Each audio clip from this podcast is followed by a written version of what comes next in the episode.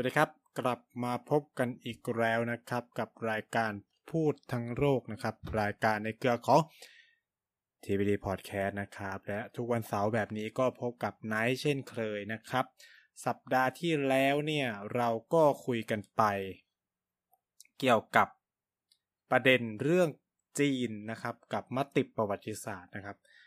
ส่วนสัปดาห์นี้ด้วยความอัดอั้นตันใจเหลือเกินนะครับ จึงขออนุญาตพูดถึงประเทศไทยบ้างนะครับ ซึ่งมันมันเป็นอะไรที่อยากจะพูดมาก ๆนะครับ ด้วยความที่ เออ ก็คิดไปได้นะ แล้วก็คือคือเกิดความสงสัยหลาย ๆ อย่าง แล้วก็ถามว่าคนไทยเราเนี่ยใช้ชีวิตอยู่ในสภาพแบบนี้กันได้ยังไง ต่อไปอะไรเงี้ย เออ เราจะอยู่กันยังไงอะไรเงี้ย ซึ่งคุณผู้ฟังก็คงได้เห็นหัวข้อแล้วแหละว่าเราวันนี้จะมาคุยกันเรื่องเกี่ยวกับพลังงานในประเทศไทยนะครับ ซึ่งเป็นประเด็นร้อนฉามากในสัปดาห์ที่ผ่านมานะครับเอ่อเพราะอะไร เพราะว่าถ้าใครติดตามข่าวสารเนี่ยก็คงจะพอทราบแล้วว่ามันมีกลุ่มเนาะกลุ่มรถบรรทุก ใช่ไหมที่เขานัดรวมตัวกันเพื่อจะประท้วงแล้วก็เลวร้ายที่สุดเนี่ยเขาก็บอกว่าเขาจะหยุดวิ่งนะครับ ซึ่งเป้าหมายสำคัญของการประท้วงในครั้งนี้คือเขาอยากให้รัฐบาลช่วยตึงราคาน้ำมันดีเซล ให้อยู่ในระดับราคา 25 บาทนะอยู่ที่ 25 บาทอ่าต้องการให้มันอยู่ที่ 25 บาท ตอนนี้มันอยู่ที่ประมาณ 29 บาทนิดๆนะครับ ซึ่ง ก็ก่อนหน้านี้ก็ต้องบอกว่าก่อนที่มันจะขึ้นมา 29 บาทอะน้ำมันดีเซลเคยถูกไปถึง 25 เนาะมันมันมันเคยลงไปถึงขนาดนั้น เพราะว่าตลาดโลกด้วย เออ ต้องบอกงี้ว่า คือเราขอทำความเข้าใจอย่างนี้ก่อน ก่อนที่จะไปคุยกันเรื่องน้ำมันแพงแล้วนอกจากน้ำมันแพงแล้วเนี่ย ไฟก็แพงอีกไฟฟ้าค่าไฟแพงอีกนะครับ คือเคราะห์ซ้ำกรรมซัดสุดๆแต่ว่าวันเนี้ยคือ คือผมจะมาเล่า แล้วก็มาอธิบายให้ฟังว่าเออไอ้กลไกราคาของทั้งน้ำมันทั้งไฟฟ้าเนี่ยมันมันเป็นยังไงทำไมอยู่ดีมันปรับตัวสูงขึ้นอย่างรวดเร็วเออจริงๆเออมันมีเหตุผลอะไรบ้างนะครับ ซึ่งอันเนี้ยคือสิ่งที่เราจะมาคุยกันเนาะคือหนึ่งพยายามจะแยกอารมณ์ออกไปเออคือคือเราลองมาคุยกันแบบบนพื้นฐานของข้อเท็จจริงกันดูบ้างว่า เฮ้ย ถ้ามันอย่างนู้นอย่างเงี้ยเออมันมันควรจะแก้ยังไง มันแก้ไขได้แนวทางไหนบ้าง แล้วทำไมเราควรมองแบบนั้นมองมิตินี้ดูอะไรเงี้ยเพื่อให้การแก้ไขปัญหาเนี่ยมันทำให้ทุกฝ่ายได้รับประโยชน์ร่วมกันหมดเนาะคือต้องพูดอย่างนี้ก่อนเลยว่า ไฟฟ้าเออราคาน้ำมันของประเทศไทยเนี่ย ส่วนหนึ่งมันอิงอยู่กับตลาดโลก คือผมจะพูดเรื่องน้ำมันก่อนแล้วค่อยไปไฟฟ้าเนาะ หมายความว่าอะไร คือหลายคนเนี่ยชอบ คืออันนี้มันเป็นแบบเรื่องเล่าขนาดความเข้าใจที่ผิดผิดอยู่เนาะว่า เออประเทศไทยมีน้ำมันผลิตน้ำมันได้เองทำไมทำไมถึงน้ำมันราคาแพงเมื่อแบบไปไปเทียบกับมาเลเซียไปเทียบกับประเทศที่แบบเออเขาผลิตน้ำมันได้อะไรอย่างเงี้ยใช่ไหมซึ่งตรงเนี้ยเข้าใจผิดคือเราผลิตน้ำมันไม่ได้เอง คือคือได้บ้างแต่บางส่วนคือน้อยมาก น้อยมากๆเลยนะ คือส่วนใหญ่ประเทศไทยนำเข้าน้ำมันจากต่างประเทศนะครับ น้ำมันดิบใช้กันนี้น้ำมันดิบ ไอ้ที่ผลิตได้เนี่ย ที่มันส่งออกเนี่ย มันคือน้ำมันสำเร็จรูป คือเก็ตนะครับ ก็คือว่าเรานำเข้าน้ำมันดิบมา เพื่อจะนำมาผลิตเป็นน้ำมันสำเร็จรูปโอเค อันนี้เข้าใจตรงกันนะ ก็คือ คือเราไม่มีน้ำมัน คือน้ำมันดิบที่เรามีมันไม่พอใช้ในประเทศหรอก คือ คนไทยชอบไปติดภาพว่าเออเนี่ยมันมีผ้าน้ำมันสำเร็จรูปที่เราส่งออกไปลาวไปประเทศเพื่อนบ้านอะไรอย่างนี้ใช่ไหมซึ่งมันไม่ใช่น้ำมันที่เราแบบขุดขึ้นมาเป็นน้ำมันดิบเองได้ คือเรานำเข้ามาจากในบาเรนในเอ่อหลาย ๆ ประเทศในตะวันออกกลางนะครับ แล้วก็เอามาเข้าหอกันนะของบริษัทต่างๆ ที่ก็มีที่เราก็รู้จักกันดีนะครับ ก็ แล้วจากนั้นมันก็จะเป็นน้ำมันสำเร็จรูปพอเป็นน้ำมันสำรูปสำเร็จรูปเนี่ยนั่นแหละ ก็จะออกมาสู่มือคุณผู้ฟังทุกคน ไม่ว่าจะเป็นดีเซลเบนซิน B7 อ่าแก๊สโซฮอล์9195 นะครับเออเดี๋ยวนี้มันมีบีอะไรแล้วบีร้อยใช่ไหมมีมีหลายน้ำมันมากนะครับ แล้วแต่สูตรนะครับก็จะออกมาเป็นราคาน้ำมัน ฉะนั้นเนี่ย เมื่อเราพึ่งพาการนำเข้าน้ำมันดิบ นั่นหมายความว่า เราไม่สามารถกำหนดราคาเองได้ มันต้องเป็นไปตามกลไกของตลาดโลกนะครับ ว่าเขาซื้อขายน้ำมันในเวลานั้นอยู่ที่กี่บาทเออกี่ดอลลาร์ต่อบาร์เรลว่ากันไปนะครับ ซึ่งราคาน้ำมันไทยก็จะอิงกับตลาดสิงคโปร์นะครับ เพราะว่ามันก็จะต้องเออมีผ่านกระบวนการตรงนั้นก็ลงลึกมากไปก็ไม่มีประโยชน์ ก็รู้แค่ว่าเออเราอิงน้ำมันราคาน้ำมันตรงนั้นนะครับ สิ่งที่มันเกิดขึ้นก็คือว่าของออราคาน้ำมันโลกที่มันเพิ่มขึ้นในช่วงสองเดือนที่ผ่านมานี่เองนะครับ เกิดขึ้นจากปัจจัยง่ายๆเลยก็คือว่า ก่อนหน้าเนี่ยทุกคนคงได้เห็นเนาะว่าเฮ้ยน้ำมันมันถูกลงมาก ปีที่แล้วมั้งช่วงกลางปีที่แล้วมันถูกแบบ ต้นปีนี้ด้วยสิเออ มันถูกแบบมหาศาลเลยแบบ มันตกไปอยู่ในราคาที่เอาจริงในชีวิตผมก็เพิ่งเคยเห็นราคานั้นเหมือนกันนะครับ คือแต่ว่ารุ่นพ่อรุ่นแม่ก็บอกเออแบบเออแบบหลายสิบยี่สิบสามสิบปีแล้วไม่เคยเห็นราคาเนี่ยมันตกไปอยู่ยี่สิบกว่าบาท มั้งพวกน้ำมันดีเซลพวกอะไรเงี้ย นิดเดียวคือ ซึ่งก็แบบเหตุผลง่ายๆก็คือโควิด เพราะว่าพอมันเกิดสถานการณ์โควิด -19 เนี่ย แน่นอนการบริโภคพลังงานมันก็ลดลงไปโดยปริยาย โดยเฉพาะน้ำมันเพราะอะไร เพราะว่าคนก็ใช้รถใช้ถนนน้อยลง คนอยู่ในสภาพล็อกดาวน์ถูกไหม แต่ว่าความต้องการเออพูดอย่างนี้ว่า ความต้องการใช้น้ำมันมันลดลงในช่วงโควิด แต่ว่ากำลังการผลิตอะ่ะมันเท่าเดิม นั่นหมายความว่าอะไร คนผลิตผลิตเยอะกว่าคนที่อยากจะซื้อ ฉะนั้นคนที่ซื้อก็เลยมีอำนาจต่อรองใช่ไหมว่าแบบอ้าวยูผลิตน้ำมันมาเยอะนี่ ฉันก็แบบอะลีลาไม่ซื้อก็ได้เลย มันก็เลยทำให้ น้ำมันราคา drop ลง เพราะว่าทุกคนก็ต่างอยากจะขายน้ำมัน มันก็เลยลดราคาแข่งกันหรืออะไรเงี้ยโอเค มันมีโอเปกมีรัสเซียนู่นนี่นั่นนะครับ ซึ่ง ผมเคยแอบพูดไปบ้างแล้วเรื่องเรื่องนี้ว่า ส่วนหนึ่งที่เขาไม่ยอมลดกำลังการผลิต เพราะ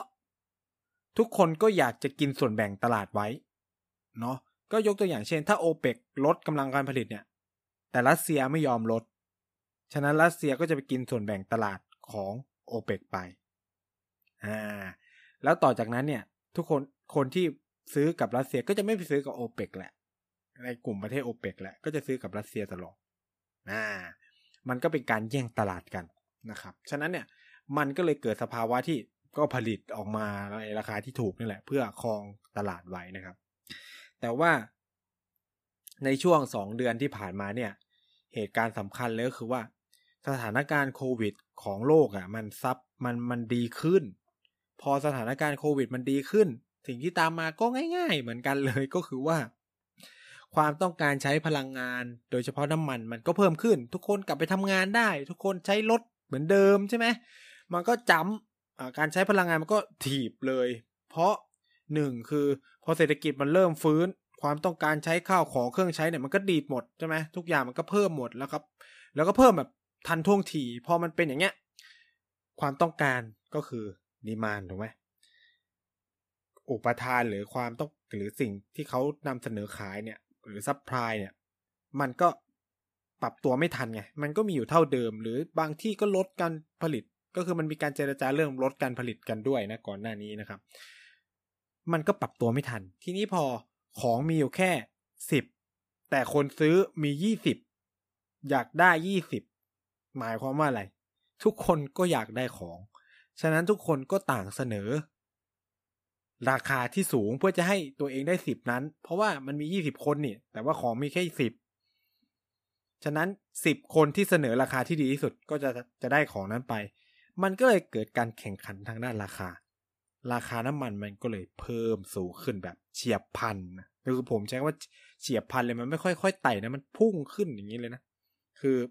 มันก็เลยดีดจากยี่สิบขึ้นไปสามสิบเลย ในเวลาแบบแป๊บเดียวอะไรเงี้ย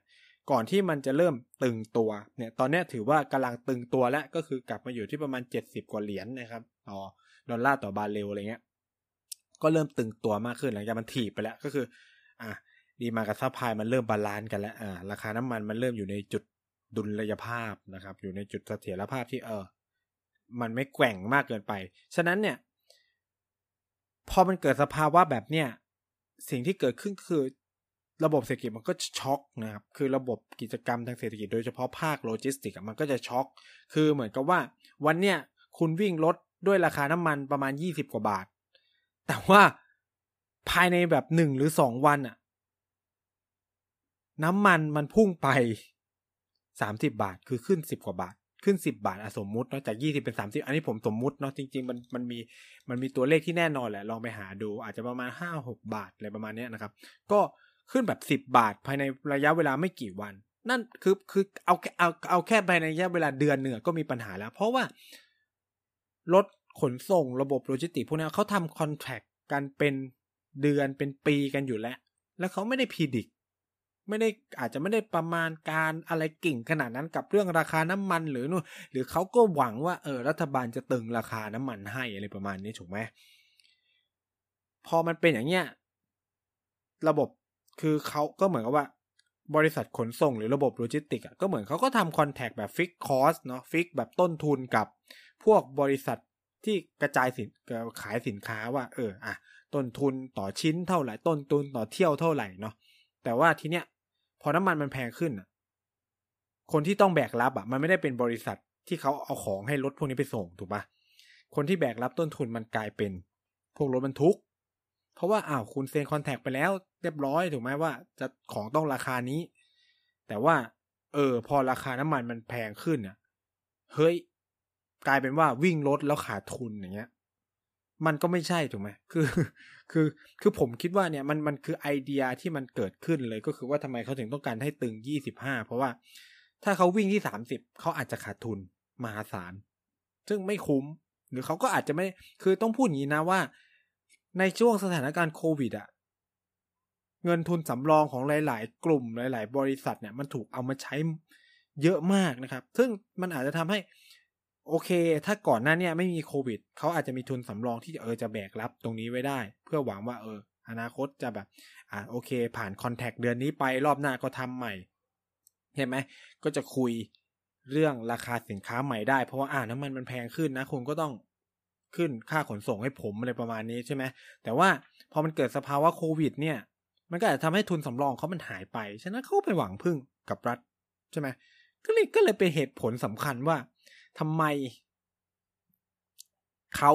ถึงออกมาเรียกร้องให้ตึงราคา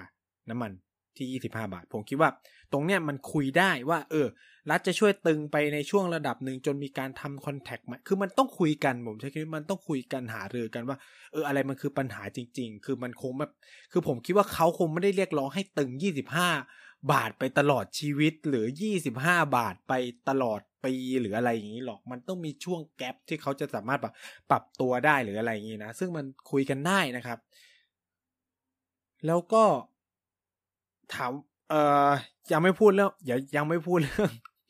ยี่สิบห้าบาทเป็นไปได้จริงไหมนะ แต่ว่าขอพูดก่อนว่าไอความฮาคือผมจะแบบฮาหรือแบบ คือผมใช้คำว่าแบบคิดได้ยังไง คือแบบใช้อะไรคิด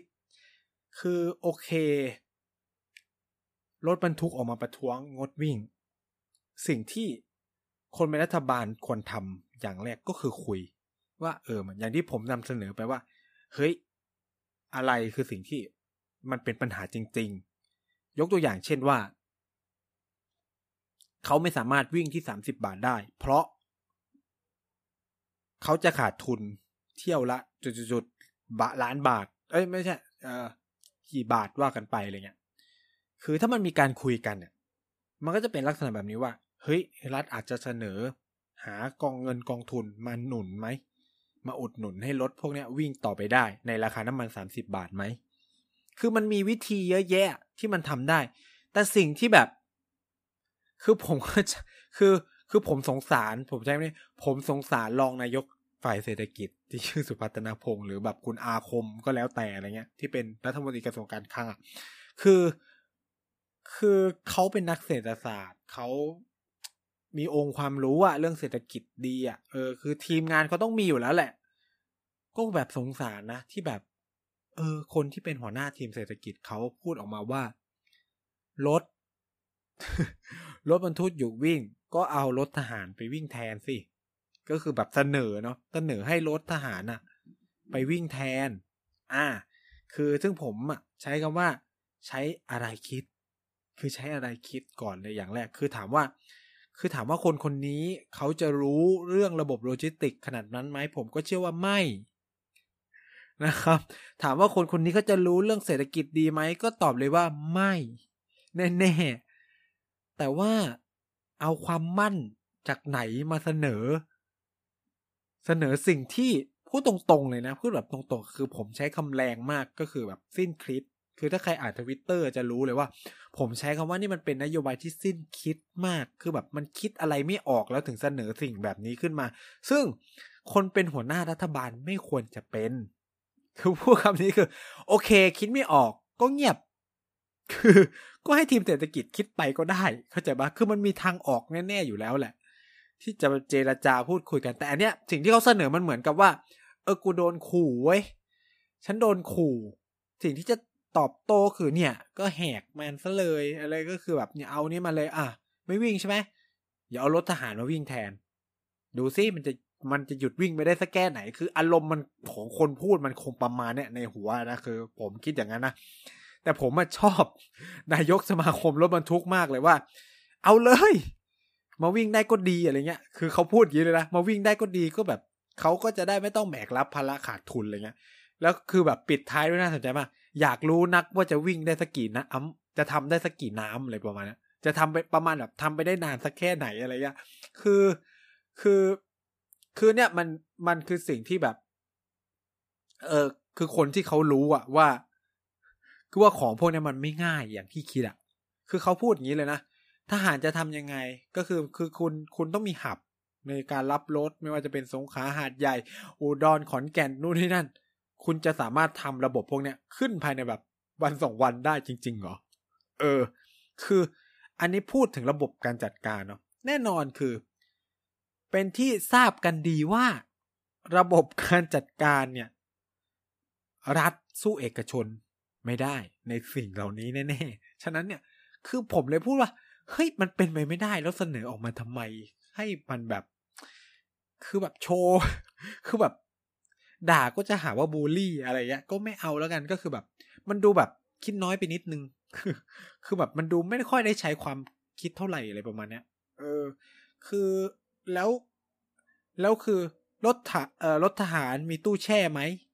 เพราะว่าสินค้ามันก็ต้องมีสินค้าที่ต้องการเก็บความเย็น มีตู้แช่ไหมก่อนหนึ่งอะ รถทหาร สามารถแบกตู้คอนเทนเนอร์ได้ไหมคือแค่เนี้ยพูดแค่เนี้ยก็จบแล้วนะครับ ฉะนั้นเนี่ยคุณตัดคือผมอยากจะพูดตรงนี้เลยว่า ไอ้เรื่องเอารถทหารมาวิ่งมันเป็นไปไม่ได้ แล้วมันไม่ใช่แค่ผม คือคนที่เป็นรองนายกของเขายังพูดเองเลยว่า มันเป็นแผนสำรองที่ใช้ในการฉุกเฉินเท่านั้น แบบจำเป็นจริง ๆ ถึงจะงัดออกมาใช้อะ ซึ่งเอาจริงอะ ผมรู้สึกว่าเขาไม่อยากบอกว่า เขาไม่ทำหรอก เพราะว่ามันหักหน้า แต่ความบ้าจี้คือกองทัพออกมาสำรวจรถคือมันแบบอะไรวะเนี่ย คือประเทศไทยมัน คือแบบ คือคือแบบโอ๊ยปวดหัว คือแบบอะไรคืออะไรก่อนนะครับ เออ ยังไม่รวมว่าแบบเอาแล้วใช้เงินที่ไหนวิ่งรถเอาเงินภาษีเหรอถามว่า ผมผมยินดีจ่ายเหรอ กับสิ่งเหล่านี้ แล้วความตลกกว่านั้นคือ รถทหาร กับรถบรรทุกวิ่งในช่วงระยะ เท่ากันนะรถทหารกินน้ำมันมากกว่า แก้ปัญหาตรงไหนทำไมไม่เอาน้ำมัน ที่ที่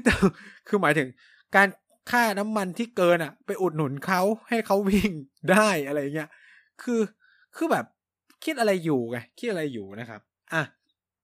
พอก่อนหยุดก่อนแค่นี้เดี๋ยวมันจะไปมากกว่านี้ อันนี้คือผมพูดในเชิงหลักการเลยนะ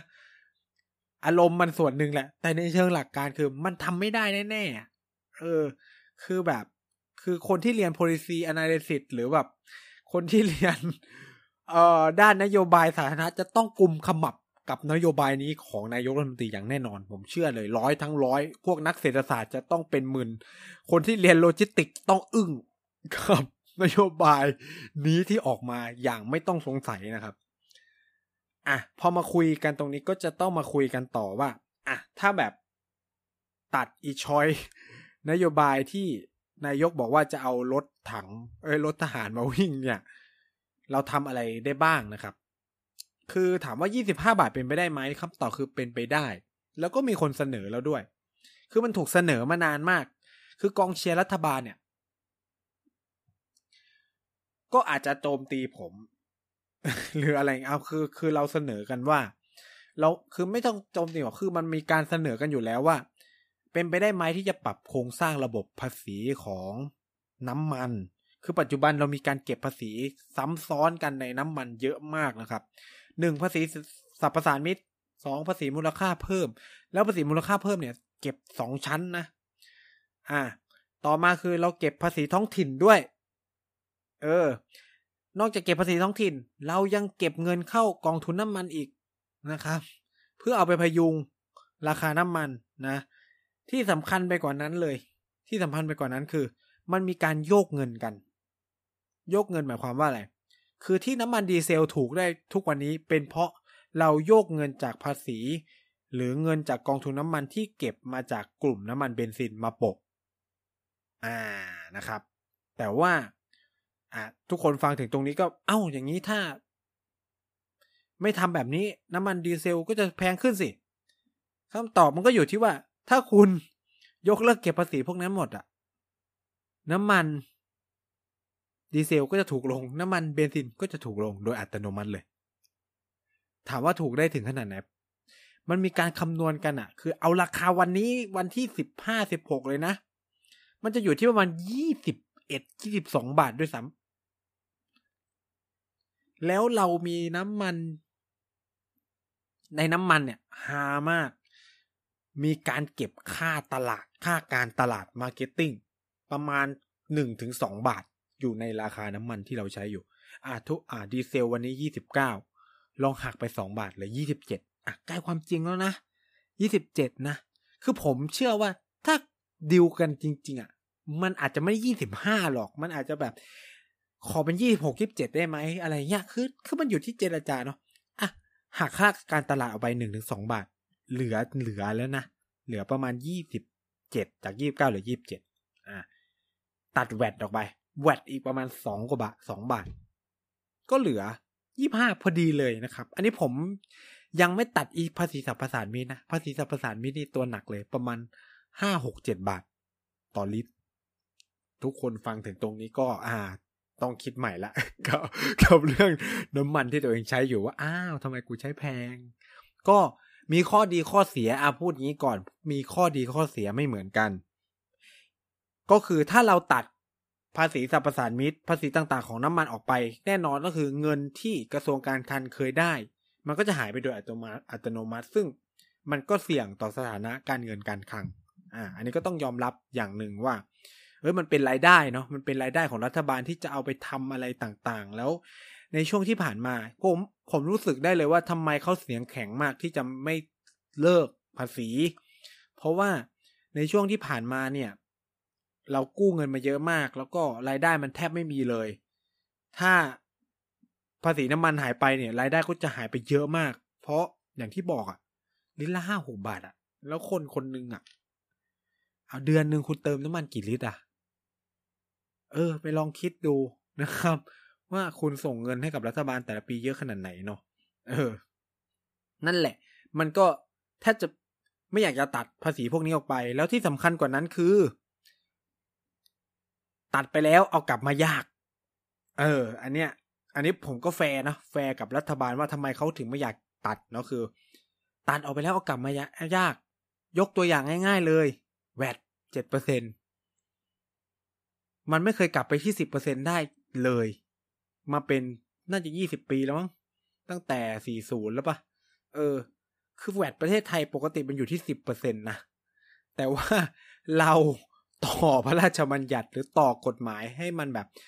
เจ็ดเปอร์เซ็นมาโดยตลอด ตั้งแต่มันมีการลดครั้งแรก ตั้งแต่นั้นมาแล้วกลับไปสิบไม่ได้อีกเลย เนี่ยมันก็เลยเป็นเหตุปัจจัยว่า เออ รัฐบาลก็ไม่อยากจะทำ เนาะว่า ถ้าทำแบบเนี้ยมันก็จะทำให้ ต่อไปก็จะเก็บกลับมาเก็บภาษีสรรพสานมิตรไม่ได้นะคือ คือพูดง่ายคือ พอน้ำมันมันลงไปเหลือยี่สิบกว่าบาทปุ๊บคุณจะกลับมายี่สิบหกบาทอะ มันก็แปลกไป คือคนก็จะรู้สึกว่าอ้าวทำไมน้ำมันแพงขึ้นเยอะเยอะจัง แล้วคุณให้ผลว่าเก็บภาษีฟังไม่ขึ้นแน่นอนนะครับ แล้วคนไทยก็ไม่ได้อยากจ่ายภาษีอยู่แล้ว แล้วถ้าเป็นรัฐบาลนี้ด้วยคุณขึ้นภาษีคุณก็ยิ่งโดนใช่ไหมฉะนั้น คุณก็เลยตัดสินใจที่ว่า ฉันจะไม่ ลดภาษี แต่ว่าอย่างที่ผมบอกถ้าทำน้ำมันมันยี่ห้าบาทได้แน่นอนนะครับอะแต่ว่าอีกวิธีหนึ่งที่คุณทำได้ก็คือว่า คุณไปหาทางสนับสนุนให้ รถบรรทุกวิ่งได้ประหนึ่งว่าเขาวิ่งน้ำมันอยู่ในราคาที่ยี่สิบห้าบาท มันทำได้ด้วยการเช่น เอาเงินไปหนุน ก็เอาเงินจากพวกกองทุนน้ำมัน เอาเงินจากภาษีตั้งกองทุนอะไรก็ได้ เพื่อเอามาหนุนไปก่อนนะครับ จนสามจนคือตกลงกันอะว่า อะคอนแทครอบหน้าใช่ไหมของกลุ่มรถบรรทุกพวกเนี้ยมันจะเป็นเมื่อไหร่นู่นนี่นั่น ที่คุณจะสามารถแบบปรับเพิ่มค่าขนส่งได้ ก็ช่วยไปถึงแค่ระยะเวลานั้น แล้วก็จบกันนะครับ ส่วนหนึ่งก็คือหนึ่งเลยนะ คืออันนี้อันนี้มองมอง มองแบบตรงนี้ก็คือหนึ่งก็คือพยุงช่วยกลุ่มรถบรรทุกให้เขาวิ่งต่อไปได้ ซึ่งมันก็จะไม่กระทบระบบเศรษฐกิจ บางคนก็อาจทำไมต้องช่วยกลุ่มนี้ใช่ไหมอะคือคือต้องทำความเข้าใจอย่างนี้ก่อนว่าโลจิสติกคือราคาสินค้าโลจิสติกคือตั้งทุกอย่างไว้ในใจว่าโลจิสติกคือราคาสินค้าโลจิสติกคือราคาสินค้านะ คือถ้าระบบโลจิสติกแพงขึ้น มันก็มาพร้อมกับ ราคาสินค้าที่แพงขึ้น อันนี้ไม่มีอะไรยาก ไม่มีอะไรยากเลย คือมันเป็นอะไรที่ง่ายๆ make sense มาก คุณก็อาจจะเจอแบบตอนนี้มาม่าเจ็ดบาทก็อาจจะขึ้นไปเป็นแปดบาทเก้าบาทก็ได้ เมื่อถัวเฉลี่ยกับค่าขนส่งที่เพิ่มขึ้นแล้ว คืออย่าลืมว่าน้ำมันขึ้นแบบห้าบาทหกบาทนะเว้ยขอคือเขาวิ่งทุก ๆ ระยะที่เพิ่มขึ้นลิตรทุกลิตรที่เพิ่มขึ้น คือเขาต้องเสียเงินเพิ่มห้าบาท จากแต่ก่อนที่เขาไม่เสีย เออ ต้องคิดแบบนี้นะ คือต้องมองในมุมของคนที่ที่เขาต้องเสียหรือขาดทุนไปกับสิ่งเหล่านี้ด้วยนะ ก็ต้องให้ประโยชน์เขานะครับ ก็ต้องมองแบบนี้ก็คือ พอพอเขาไปดิวระบบกับบริษัทว่าอะขอขึ้นค่าขนส่งแน่นอน บริษัทเขาไม่แบกรับ พวกนี้อยู่แล้วเขาก็ผลักราคามาที่ผู้บริโภค ฉะนั้นเนี่ย การพยุงระบบขนส่งมันคือการพยุง เงินเฟ้อไปในตัว มันเลยเป็นเหตุให้ในช่วงสองเดือนที่ผ่านมาเนี่ยหลหลายประเทศ ยกตัวอย่างอินเดีย ตัดสินใจก็คือ งดเว้นภาษีไปก่อนลดเว้นเก็บภาษีภาษาประสานมิตรไปก่อนในช่วงนี้ เพื่อพยุงราคาน้ำมันให้ถูกลง เหตุผลก็เพราะว่า ถ้าน้ำมันแพงขึ้นสิ่งที่ตามมาคือเงินเฟ้อ เงินเฟ้อคืออะไร เงินเฟ้อคือ เงินที่คุณมีอยู่ในมือซื้อของได้น้อยลง อันนี้แบบผมแปลแบบภาษาชาวบ้านง่าย ๆ เลยมูลค่ามันลดลงอะ คือหรือพูดง่ายๆคือมันซื้อของได้น้อยลงนะครับ จากคุณมีสิบบาท เคยซื้อมาม่าได้สองห่อมันซื้อได้ห่อเดียว เนี่ยคือสิ่งที่เห็นจากเงินเฟ้อคือค่าของชีพคุณแพงขึ้นโดยอัตโนมัติอะ ฉะนั้นเขามองว่าพยุงราคาขนส่งไว้ เพื่อกดให้ค่าของชีพอยู่แบบเนี้ย แล้วเงินที่เหลือตรงนั้นน่ะ ประชาชนก็เอาไปใช้จับจ่ายใช้สอย ใช้สอยใช่ไหมพอจับจ่ายใช้ใช้สอยเสร็จ มันก็ช่วยให้ระบบเศรษฐกิจหมุน พอระบบเศรษฐกิจหมุนมันก็เกิดตัวทวีคูณอาจจากสิบเป็นร้อยจากร้อยเป็นพันพันเป็นหมื่นเป็นแสนตู้นี้นั่นแล้วมันก็จะหมุนกลับมาในรูปภาษีเงินได้ของพวกคนทั้งหลายภาษีภาษีพาณิชย์ภาษีนู่นนี่นั่นเยกกลับมาเอง ในมูลค่าที่อาจจะใกล้เคียงกับสรรพสานมิตรน้ำมันที่เคยเสียไปก็ได้ อ่า อันนี้ก็คิดแบบนี้ แล้วที่สำคัญที่สุดเลยก็คือ ถ้าน้ำมันแพงขึ้น ค่าของชีพแพงขึ้นในเวลาเนี้ยมันซ้ำเติมคน ที่กำลังมีความหวังกับเฮ้ยเศรษฐกิจกลับมาเปิดได้ปกติแล้วใช่ไหมทุกอย่างกำลังขับเคลื่อนกำลังเป็นไม่ดีนะครับ ทุกคนกำลังแฮปปี้แอนดี้กำลังแฮปปี้กับการเปิดประเทศ ช่ไหมอยู่วันดีกันอ้าวน้ำมันแพง โอ้ ของแพงขึ้น เอ้ย คือแบบ ทุนสำรองที่ก่อนหน้านี้เราเก็บไว้ก็ใช้ไปเกือบหมดแล้ว จะมาเริ่มต้นชีวิตใหม่ ในยุค post covid 19หลังโควิด19ก็เจอของข้าวของแพง เนี่ย คือคือมันต้องมีเซนส์ความเข้าใจคนด้วยนะ คือเนี่ยมันก็เลยทำให้แต่ละประเทศมีนโยบายที่ไม่เหมือนกัน ซึ่ง ผมคิดว่า รัฐบาลเนี่ย ก็ต้องมีเซนส์ความเป็นมนุษย์นิดหนึ่งนะ คือ คือคุณต้องเข้าใจว่าไอ้โควิด รอบที่ผ่านมาเนี่ย คนล้มหายตายจากไปในระบบเยอะมากในทางเศรษฐกิจนะ แล้วยังโดนซ้ำเติมด้วยค่าน้ำมันเข้าไปอีก มันหมายความว่าอะไร ใช่ไหม คือ แล้วก่อนหน้านี้คุณก็กู้กันสมันซัมเมอร์เซลใช่ไหมทำไมไม่เอาสิ่งเหล่านี้มา ล่าสุดก็คือกู้ ให้กองทุนน้ำมันกู้ เนาะคือถามว่ากู้มาแล้วยังไงคือในความคิดของผม ย้ำว่าเป็นในความคิดส่วนตัวเนาะทำไม คุณเลือกที่จะเอาเงินกองทุนน้ำมันมาพยุงราคาน้ำมันทุกลิตร แทนที่คุณน่ะ จะเอาเงินกู้ มาพยุงเฉพาะ กลุ่มรถขนส่ง คือกลุ่มรถขนส่งเนี่ย มันมีผลต่อคนในภาพรวมทั้งหมดจริง ๆ อันนี้ยอมคือคุณต้องยอมรับนะ ว่ามันมีผลต่อคน เพราะว่ามันมีผลต่อราคาสินค้าใช่ไหมแต่ว่าการที่เอามาพยุงทุกทุกรถเลยอะทุกทุกรถเลยอะถามว่าผมนายเอขับรถ แล้วผมได้ใช้น้ำมันราคาสามสิบจากการ อุดของภาษี โอเค ผมได้ใช้น้ำมันถูก แต่ถามว่าคุณ B คุณ C คุณ F อะได้อะไรจากการที่ผมไปเติมน้ำมันแล้วขับ ต่างกันนะ ต่างกันจากการที่คุณกู้เงินมาแล้วไปหนุนรถบรรทุกที่มันขนของให้ทั้งผมให้ใน A ใน B ใน C อะ หมดเลยอะ เข้าใจปะเออ มันต่างกัน ฉะนั้นเนี่ยทำไมไม่แบบ rethinking หรือลองคิดใหม่ดูว่าเออยังไง แล้วก็อย่างที่บอกคือว่า เหตุผลแห่งการ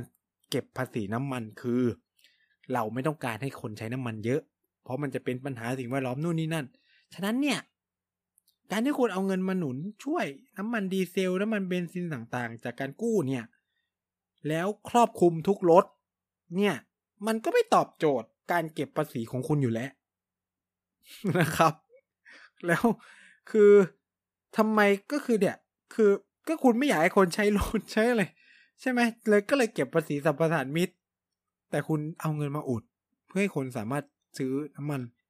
ราคาถูกได้ มันมันไม่เมคเซนเท่าไหร่นะครับ อะนั้นอย่างที่บอกส่วนตัวผมคิดว่า ควรจะเอาเงินไปหนุนกลุ่มขนส่งโลจิสติก อย่างพวกจะพวก เขาอ่าบริษัทขนส่งต่างๆเออเพื่อไม่ให้มันแพงอะมันจะได้แบบเวลาเราช็อปในช้อปปิ้งออนไลน์จะได้แบบไม่ต้องเครียดกับพวกราคาค่าขนส่งที่มันจะเปลี่ยนอะไรเงี้ยอ่า อันนี้คือน้ำมันที่เราเจอนะครับ ประเด็นที่สองที่เคยแยบแยบไปบ้างแล้วนะครับ ถ้าใครฟังเกียร์กายก็สิบเนี่ย ผมก็ได้พูดไปแล้วว่าเราจะเจอแล้วมันก็เจอจริง ๆ วันนี้เขาเพิ่งประกาศเลย อันนี้วันนี้วันศุกร์เนาะกพนเนี่ย ซึ่งเป็น คณะกรรมการกำกับกิจการไฟฟ้ากฟนเนาะกิจการไฟฟ้านู่นนี่นั่นอะไรเงี้ยเขาก็ได้ประกาศเรียบร้อยว่าว่า มกราถึงสิงหาถึงเมษานี้นะครับ มกราถึงเมษานี้นะครับ ค่าไฟจะไปแตะที่หน่วยละสามสิบเจ็ดบาท กว่ากว่าต่อหน่วยนะครับ อ่า กล่าวคือค่าไฟขึ้นนะครับ ซึ่งเขาก็บอกว่าก่อนหน้านี้ ในช่วงโควิดเนี่ยเขาก็พยุงกันเต็มที่แล้วนะแบบช่วยมาเต็มที่แล้ว แต่ว่าตอนนี้มันมันไม่ไหวแล้วเงินในกองทุน มันเริ่มหมดอะไรเงี้ยก็ถึงเวลาที่จะต้องกลับมาสู่ราคาปกติ แต่ว่ามันไม่ใช่ราคาปกติ มันเป็นราคาบวก มันเพิ่มมาประมาณหนึ่งจุดสี่เจ็ดสตางค์มั้ง ถ้าผมจะไม่ผิดนะมันมันมีส่วนต่างเพิ่มขึ้นมาอยู่นะครับ จากติดลบสิบห้าติดลบสิบห้าคือมันมีการพยุงไว้นะ ก็บวกมาประมาณสี่เปอร์เซ็นกว่ากว่า ราคาค่าไฟนะครับ ฉะนั้นดูบินดูบินตัวเองไว้นะครับ แล้วก็คำนวณคูณ 4%นะครับ นั่นคือเงินที่พวกคุณจะต้องจ่ายเพิ่มของค่าไฟในเดือนมกราถึงเมษายนนี้ ซึ่งเหตุผลสำคัญของราคาค่าไฟที่เพิ่มขึ้นเนี่ย มันเป็นผลมาจากราคาพลังงานโลกอีกแหละ ก็คือ ประเทศไทย นำเข้าพลังงานอีกแล้วนะครับ ก็คือว่าเรานำเข้าก๊าซธรรมชาติจากภายนอก เรานำเข้าไฟฟ้าจากภายนอก เรานำเข้าถ่านหินจากภายภายนอก คือประเทศนี้แบบไม่มีอะไรเป็นของตัวเองจริง ๆ เลยนะครับ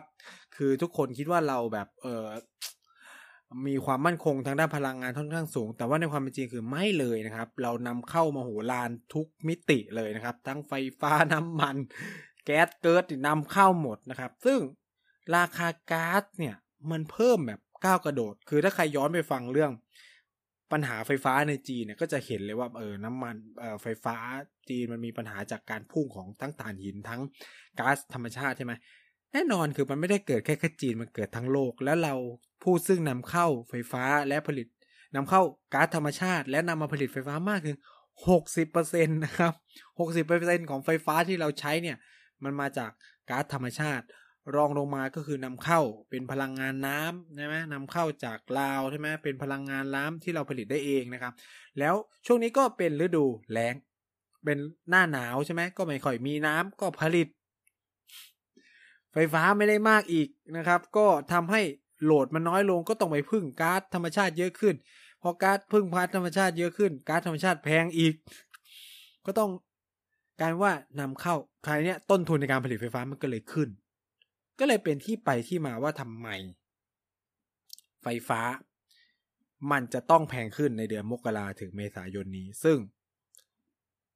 สิ่งที่รัฐมนตรีกระทรวงพลังงานนะครับ แนะนำพวกเราหรือหาวิธีช่วยพวกเราได้อย่างอัศจรรย์ใจก็คือว่าทุกคนถ้าไม่อยากจ่ายไฟแพงก็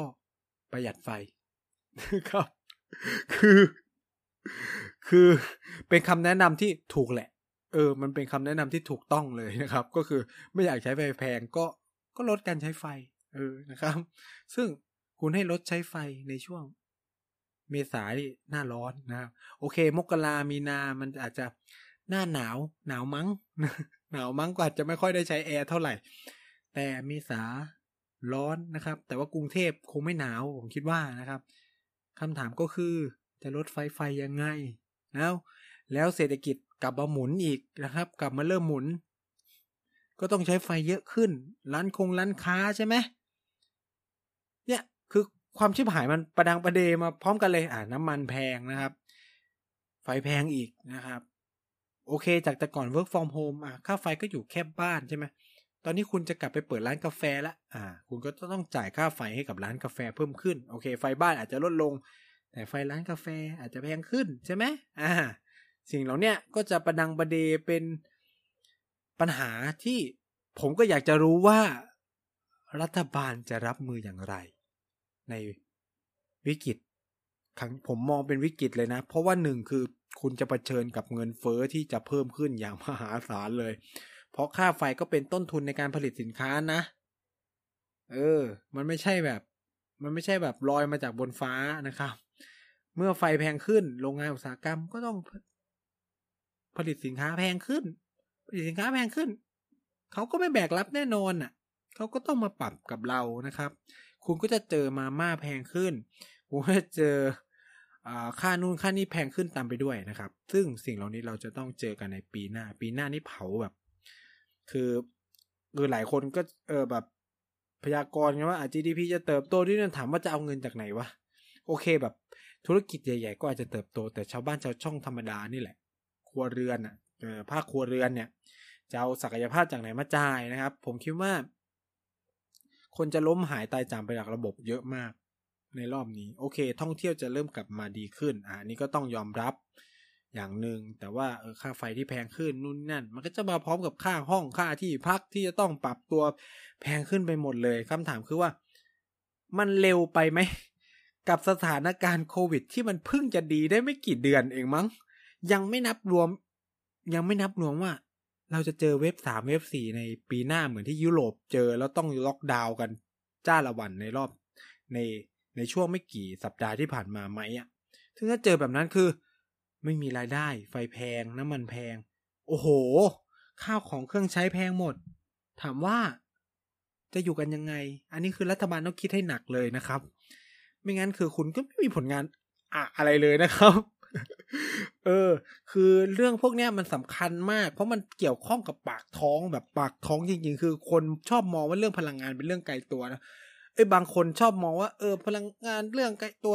คือคือผมตลกอย่างหนึ่งมากก็คือผมเขียนเรื่องเนี้ยลงไปในทวิตเตอร์ก่อนที่จะมาพูดแหละก็มีคนมาว่าผมว่าอ้าวแล้วถ้าไม่เก็บทำไม่เก็บ เอ่อสรรพสานมิตรนู่นนี่นั่น แล้วจะยังไงนู่นนี่นั่นจะเอาเงินที่ไหนมาแก้ปัญหาสิ่งแวดล้อมนู่นนั่น ผมบอกเลยว่าตลกมาก คือผมอะเรียนการเงินการคลัง คือผมอยากจะถามกลับไปว่า และไอ้ภาษีพวกนั้นที่เก็บไปเอามาใช้กับเรื่องสิ่งแวดล้อมจริง ๆ เท่าไหร่